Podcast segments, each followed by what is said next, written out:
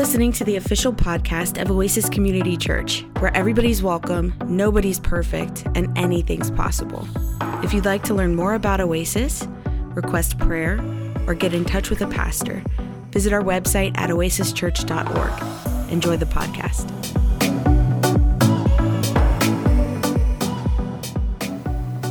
So the reading today in the gospel is the story of the prodigal son, which is in Luke 15. So if you want to either turn there or get there on your phone or follow along.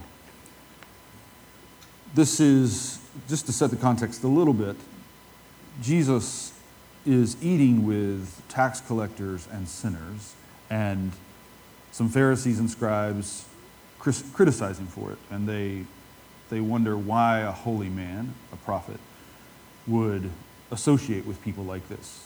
And in response to their criticism, Jesus tells a series of parables. And the first one is a parable about a shepherd who loses a sheep and leaves the 99, goes and finds the sheep and brings it home. And then he tells a story about a woman who loses a coin. She has 10 coins, she loses one of them, and she searches her house top to bottom until she finds the coin. And then he tells the story we're about to read, which is the story of a man and his two sons. And one of the things that's striking about this story that you will come back to is the father doesn't search in the way that the shepherd searched and the woman searched. And in this case, both sons are lost, not just one. So it's a slightly different end to this string of parables than you would expect. But with that in mind, let's read Luke 15:11. There was a man who had two sons. The younger of them said to his father, "Father, give me the share of the property that will belong to me." So he divided his property between them. A few days later, the younger son gathered all he had and traveled to a distant country. And there he squandered his property in dissolute living. So as you've probably heard before, this is scandalous and offensive that the son asks for his inheritance before his father dies, and the father grants it. The father gives the inheritance to the son, the younger and the older, and then the younger takes, after a few days, takes his share of the inheritance and goes to a far country, and which is almost certainly a reference to a Gentile city, right? So he leaves not only home, but he leaves his tradition, and he goes to the forbidden place. He crosses the line and goes to this far country, and there he wastes what he has, right? And all the text says is that he wasted it with dissolute living. He was being foolish.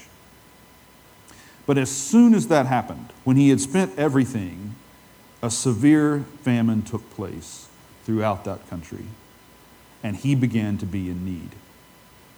So he went and hired himself out to one of the citizens of that country, who sent him to his fields to feed the pigs. So here, again, is a sign of the fact that he's outside the bounds of his home and of his tradition, because he is with a farmer who's caring for pigs, and now he's feeding the pigs. And he's fallen far from this privileged position with his father and wasted all of his substance and now ends up feeding pigs. And he's even willing to eat the pig's feed, the text says, and he wants to. He would have filled himself with the pods that the pigs were eating, but no one gave him anything. Right? So he's in this terrible place. And notice he's in this terrible place not just because he was wasteful, but because he's unfortunate, right? So he's wasteful, and as soon as he's wasted everything, this severe famine sweeps through the land. So the text seems to suggest that this is not all this kid's fault, right? The kid made a foolish choice. He was hateful in asking for his inheritance, and then he foolishly wasted that inheritance. But he's unfortunate in that he wasted his inheritance right at a time that a famine was coming. And it's the famine that drives him to these extremes. And it drives him to the extreme of feeding the pigs and even eating with the pigs. No one gives him anything, the text says. And at that point, he came to himself. And he says this, meaning he kind of came aware. He had a moment, an aha moment, a realization. And he says this to himself, Father, I have sinned against heaven. Oh, no, back up for just a moment. He came to himself, he said, how many of my father's hired hands have bread enough and to spare, but here I am dying of hunger. I will get up and go to my father, and I will say to him, Father, I have sinned against heaven and before you. I am no longer worthy to be called your son. Treat me like one of your hired hands. So he set off and went to his father. What's striking about this text is that the son knows his father well enough to know that his father will receive him. He has no doubt that when he gets home, the father will let him in. But he assumes the father will only receive him as a servant. This is, I think, parallel to how many of us imagine God to be. We have so much shame and guilt for what we've done wrong or are doing wrong that we might believe that God would accept us back, but we can't believe that he would accept us back without condition. That if we're going to come home, yes, he will let us come home, but we must come home as a servant. Treat me like one of your hired hands. And that's exactly what the servant does. I want you to notice. I mean, exactly what the son does. He's now imagined himself to be unworthy of sonship. He can only be a servant. And he's so desperate for food, he's willing to be a servant in his father's house. And so he comes home. He set off and went to his father. But while he was still far off, his father saw him and was filled with compassion. He ran and put his arms around him and kissed him. So the father's response is in no way what the son expected. Right? The son knew what he had done. Now he's had the realization that what he had done was hateful. What he had done was an embarrassment to the family name. And he knows that he's wasted it all. And he's in this horrific situation now. So he comes home, he expects the father to receive him as a servant. Instead, the father has compassion, runs to him, throws his arms around him, kisses him. Then the son says to him exactly what he had been telling himself he would say. Father, I have sinned against heaven and before you. I am no longer worthy to be called your son. And notice the father doesn't even respond. He doesn't even correct the son. He doesn't say, no, that's not who you are to me. He simply turns to his servants, his slaves, and says, quickly, bring out a robe, the best one, and put it on him. Put a ring on his finger and sandals on his feet, and get the fatted calf and kill it, and let us eat and celebrate. For this son of mine was dead and is alive again. He was lost and is found. And they begin to celebrate. Now this father is both like and unlike God. And I'm going to come back to this theme again and again today. He's unlike God in that God does not just let us go into the far country and leave us there until we come to ourselves. God comes to the far country to get us. And for a long time, I wrestled with this text precisely because I didn't understand why the Father would let the Son go and not pursue him. Because that, I think, is the nature of our God. He's a God who pursues us. We go to the far country, he comes to the far country with us. And yet I do think there's a way in which this father is like God in terms of how he receives the son home. That the son comes home with guilt and shame, unsure that he can be a son again, sure that he can't be a son again. And the father instead embraces him and kisses him and says, this son of mine has come home. This son of mine, right? Insists not only to the boy, but to everyone who's there, this is my son. And I'm not ashamed of him, even though he's done shameful things, even though he's wasted all that I gave him, even though he's brought shame on our name. I'm not ashamed of him. He's welcome here. And let's rejoice. Let's celebrate. This is, I think, crucial. In the Gospel of John, when Jesus does the first sign that Jesus does to show his glory, to show who he is to turn water to wine. And I don't think that that's just happenstance or accidental.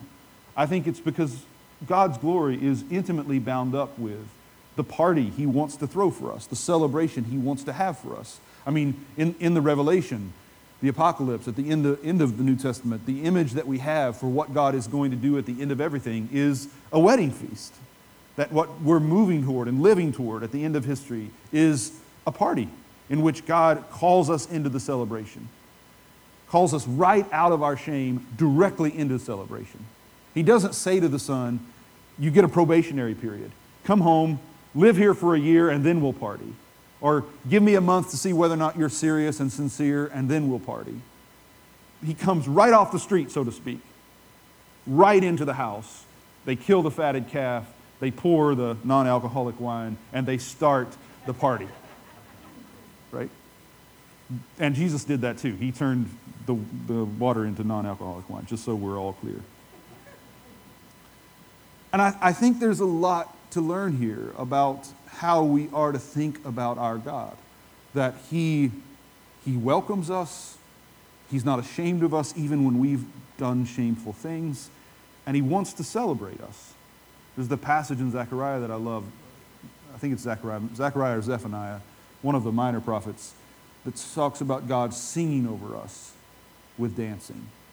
God rejoices in us. And I don't think it's possible for us to take seriously enough how much delight God takes in us. I mean, Jesus compares it to a father and his children. He says, if you, being evil, know how to give good things to your children, how much more will God give good things to us, right? So there's this, in this way, the Father is very much like God, in which he wants to welcome us and wants to party.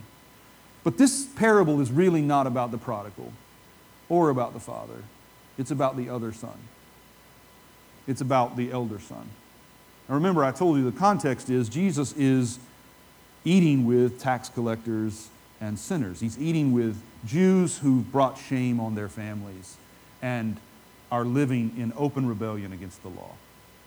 And Jesus is associating himself with these people, celebrating with them, having non-alcoholic wine with them. And it's a scandal.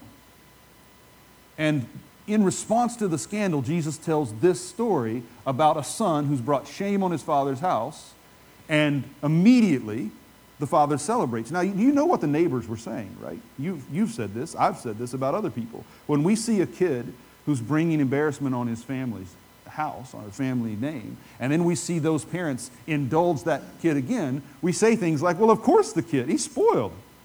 No wonder he wastes everything. Look at how the father lavishes him. This is what the neighbors were saying about this father and this kid. Of course this kid went to the far country. Of course this, because the father gave him the inheritance when he asked for it. The father should have told him no in the beginning, but the father gave him the inheritance when he shouldn't have given it to him, let him go to the far country, and then comes home, and instead of disciplining him and correcting him and dressing him down in public, he throws a party for him. This is exactly what they're saying about Jesus. What is Jesus doing with these people? Doesn't he know if he associates with ungodly people, he's essentially affirming it? Right? If he goes to that wedding, or if he bakes that cake, or if he has that conversation with these people, he's essentially affirming it. And it's no more scandalous then than it is now, and no more scandalous now than it was then. When you associate with people who are living in open rebellion, you're going to be called on the carpet by people who think of themselves as righteous. It's going to happen, no matter who you are, no matter what you're doing. And Jesus' response is to tell this story, which is really, as I said, not about the prodigal, but about the elder son. And I want you to see the elder son's response. Now, the elder son was in the field. I think, first of all, just think about how different it is. One son goes to the Gentile city, and the other son stays home and works. Now, this is a little oversimplified, maybe a lot oversimplified, but I think most of us fall into one or the other category. We're either law-keeping people or we're law-breaking people. We're people that like to get in trouble because we think that's kind of fun, or we're people that do not like trouble, and we don't like people who like trouble. And in the fact that all of us are here on a Sunday morning is a pretty good indication most of us are in the law-keeping group, not the law-breaking group. Because the law-breaking people are all asleep right now. Right? They were up way too late last night with their non-alcoholic wine, and now they're sleeping in, right? So we're most of us, I'm going to guess, are in that category. And there's something about law-keeping people that is tied to work, tied to doing what needs doing. And this elder son is in the field. The younger son, I mean, both of them, remember, both of them receive their inheritance. They both have all that they need now to live the kind of life they want to live. The younger son takes a couple of days and says, I mean, he didn't want to appear too eager. He waited a few days, and then he goes to the city, right? But the elder son just goes back to work, and he's doing his work. He's in the field. And then he comes and approaches the house, and he hears music and dancing. And notice his response. He hears music and dancing, and he doesn't run into it. He doesn't think, oh, a party. He's skeptical, and he takes a step back, and he calls one of the servants over and says, what's going on here? Right? There's something about morally serious people, people that are good, that when they hear fun, their response is, something's not right here. Something's going wrong, right? What's happening here? So he calls the servant over, what's happening? And the slave responds, your brother has come and your father has killed the fatted calf because he's got him back safe and sound. Then the elder son became angry and refused to go in. I think this is one of the ways in which our hearts are judged. What makes us angry? And especially, what good thing happening to another person makes us angry? When we see someone else receiving good, blessing, honor, what is it that makes us angry about their prosperity, about their blessing? In this case, the elder son, as he's about to say to the father, his case is pretty straightforward. This son is an embarrassment to us, and now you're throwing him a party, and I've been a good son all along, and you've done nothing like that for me. Listen to what he says. So he refuses to go in, and apparently the servant who had been talking to him went into the father and said, hey, your elder son is here, but he won't come in. And the father comes out. The father comes out to plead with the elder son.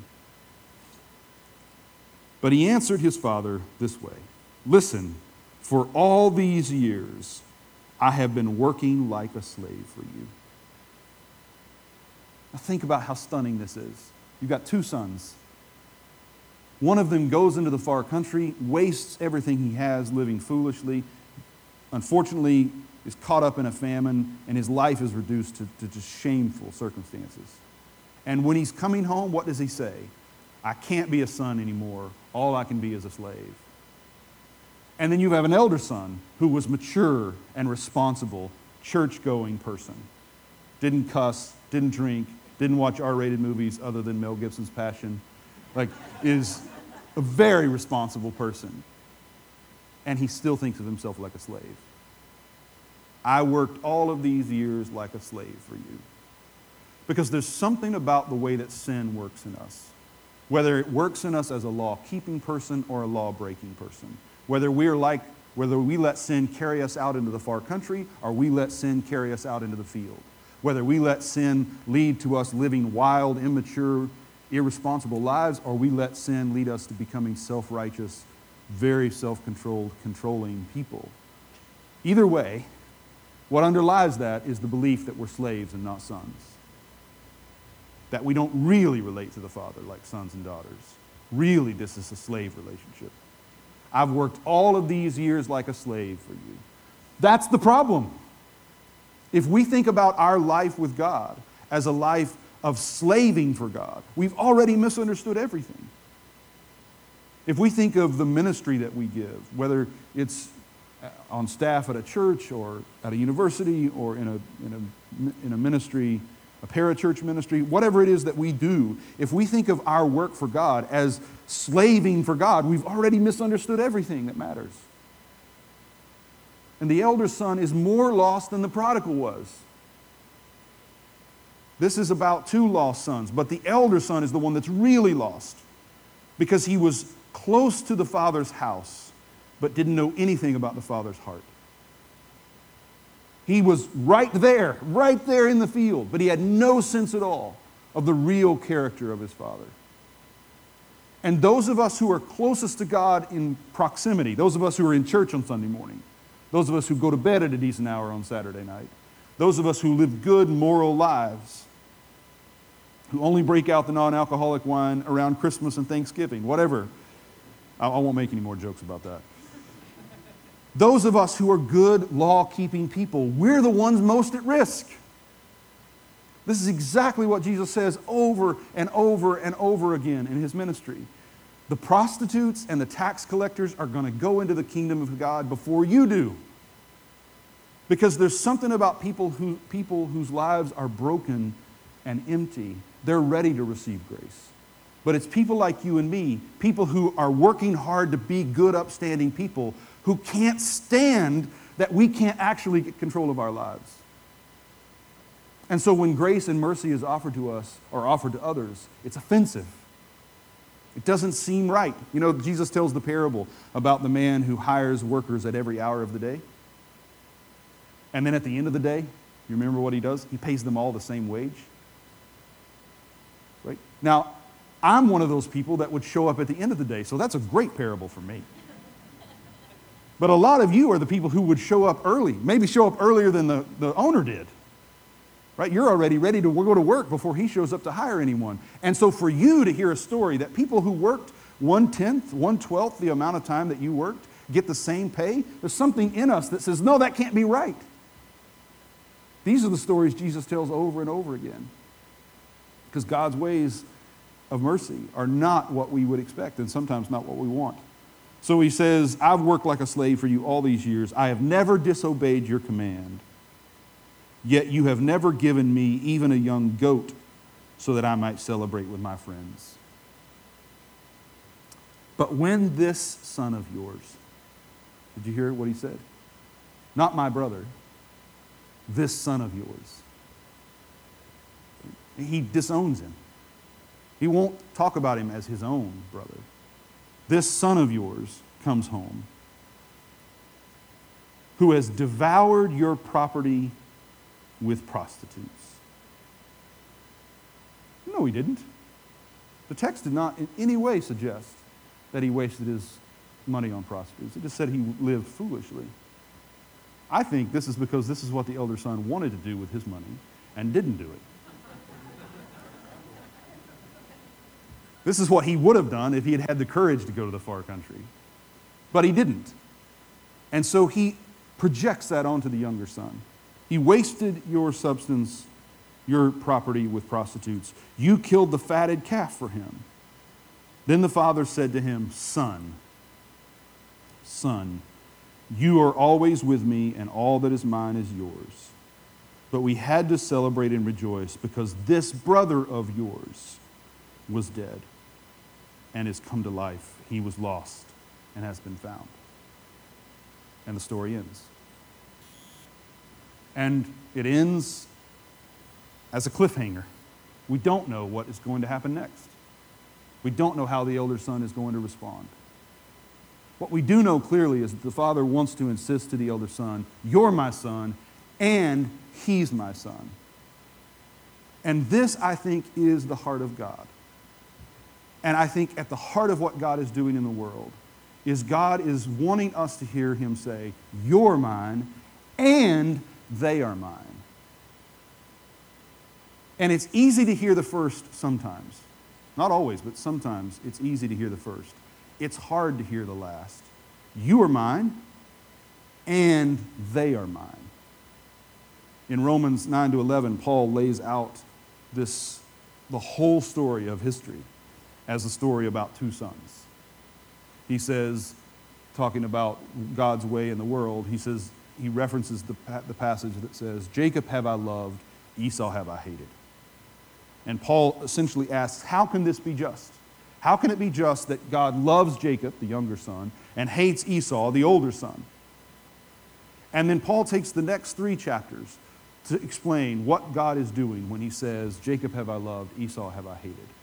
And this is the gist of it. If we had 4 or 5 hours, I would go through it closely, but we don't. So this is the gist of it. God works with the rejected ones for the sake of those who were chosen. So you can put it like this. The elect are elected for the sake of the non-elect. But the elect never respond well to God. So God turns from those who were chosen but disobedient to those who were not chosen but are open to the work of God. So Jacob have I loved. He's my chosen one. But Jacob is not what he should be. But the whole reason God works with Jacob is so that he can move Esau to repentance. The example, one of the examples Paul gives is of Pharaoh, that God is merciful to Israel and hardens Pharaoh's heart. Why? Not because he doesn't care about Pharaoh, but because he's going to use Pharaoh's hardness to deliver Egypt, deliver Israel from Egypt. But he delivers Israel from Egypt precisely to break Pharaoh's hardened heart, so that everything God does for anyone, he does for everyone. Everything God is doing for you, he's doing for you because he cares about someone else beside you. And everything the Father is doing for me, he's doing because of me, yes, but not just me, but all of these other people around me that God is also claiming as his own. And so Paul wraps up the argument eventually, this Jacob and Esau argument in Romans 11, by saying that God has chosen Israel, but Israel doesn't respond, so God turns to the Gentiles who aren't even seeking them and blesses the Gentiles. But he does this so that Israel will be provoked to jealousy and will repent, so that Israel will come in too. So whatever God's doing for the Gentiles, he's doing it because he has the Jews in mind. Whatever God's doing with the Jews, he does because he has the Gentiles in mind. Whatever he does with Jacob, he does because he loves Esau. Whatever he does with Esau, he does because he loves Jacob. Whatever he does with the younger son, he does because he loves the older son. And then Paul concludes his argument this way. So that you may not claim to be wiser than you are, brothers and sisters, I want you to understand this mystery. A hardening has come upon part of Israel until the full number of the Gentiles has come in. A hardening is a reference back to the Pharaoh story. At one time, God hardened Pharaoh so that Israel would be delivered. Now he's hardened Israel so the Gentiles will be delivered. And so all Israel will be saved. As it is written, out of Zion will come the deliverer. He will banish ungodliness from Jacob. And this is my covenant with them when I take away their sins. As regards the gospel, they are enemies of God for your sake. But as enemies of God for your sake. I mean, think about that line. They are enemies of God for your sake. Even God's enemies, God loves, and God lets them be his enemies for your good. They are enemies of God for your sake, but as regards election, they are beloved, for the sake of their ancestors, for the gifts and the calling of God are irrevocable. Just as you were once disobedient to God, but have now received mercy because of their disobedience, so they have now been disobedient, in order that by the mercy shown to you, they too may now receive mercy. For God has imprisoned all in disobedience, so that he may be merciful to all. Everything God is doing in the world, he's doing for the sake of everything. I mean, this means that if you freely respond to God, if your free response to God is acceptance and delight, and you respond in obedience, then God will draw you into care for those who are in rebellion. But if you rebel against God, if you fight God, then God will use your rebellion and use your status as his enemy just to serve others.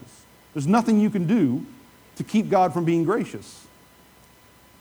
You're not going to outwit God. No matter what you do, he's going to turn what you're doing to the good of others as well as your good. And that's why Paul ends with this hymn. Oh, the depth of the riches and wisdom and knowledge of God, how unsearchable are his judgment and how inscrutable his ways. For who has known the mind of the Lord, or who has been his counselor, or who has given a gift to him to receive a gift in return? For from him and through him and to him are all things. Now this is what's happening on the big scale, on the largest scale possible.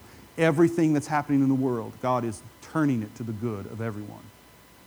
Whatever we do, God takes what we do, it's our free response, but God takes what we do and turns it to our good and the good of others. That's what's happening in the story of these two sons. And the reason I think the father doesn't go to the far country to claim the son in this story is that he knows he needs to get the elder son's attention. There's a striking detail in this story that the father doesn't invite the elder son to the party.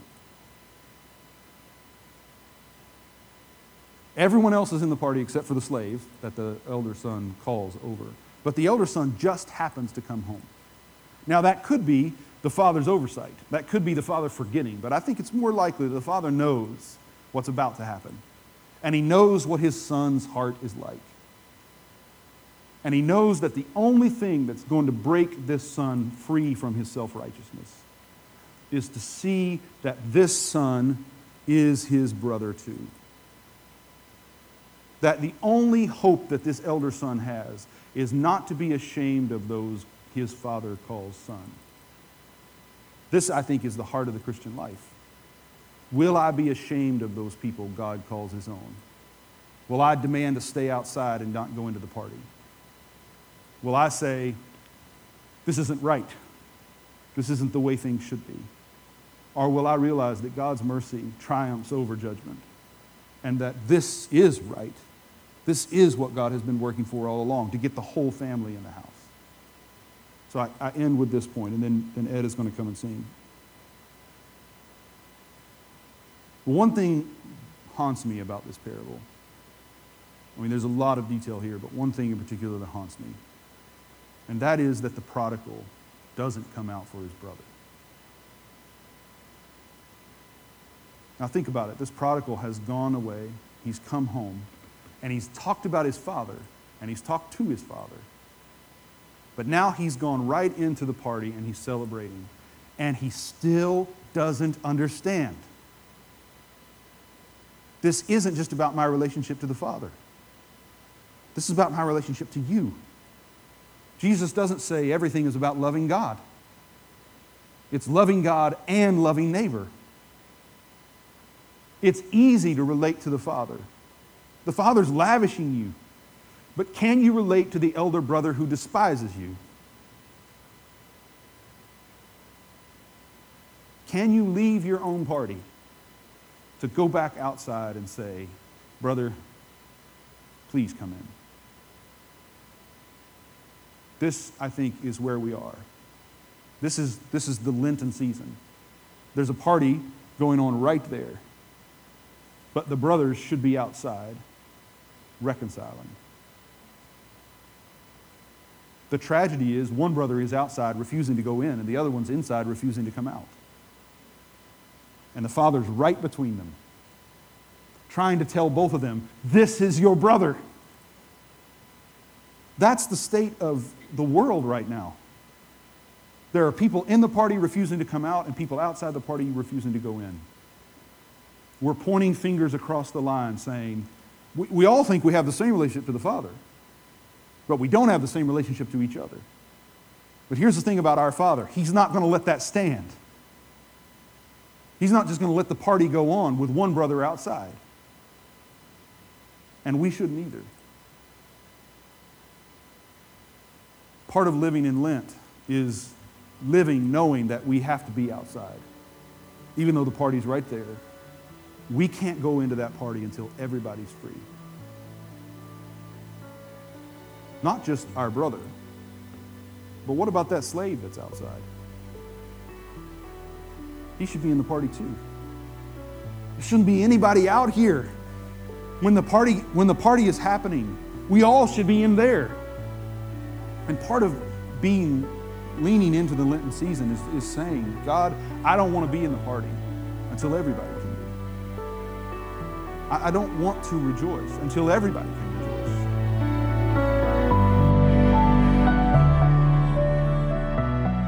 We hope you were blessed by today's podcast. If you liked what you heard and want to support us, you can do so by subscribing wherever you listen to your podcasts. You can leave us a review on iTunes, and if you want to contribute to Oasis financially, you can go to oasischurch.org. May the Lord bless you and keep you, and may God's face shine upon you and give you peace. Amen.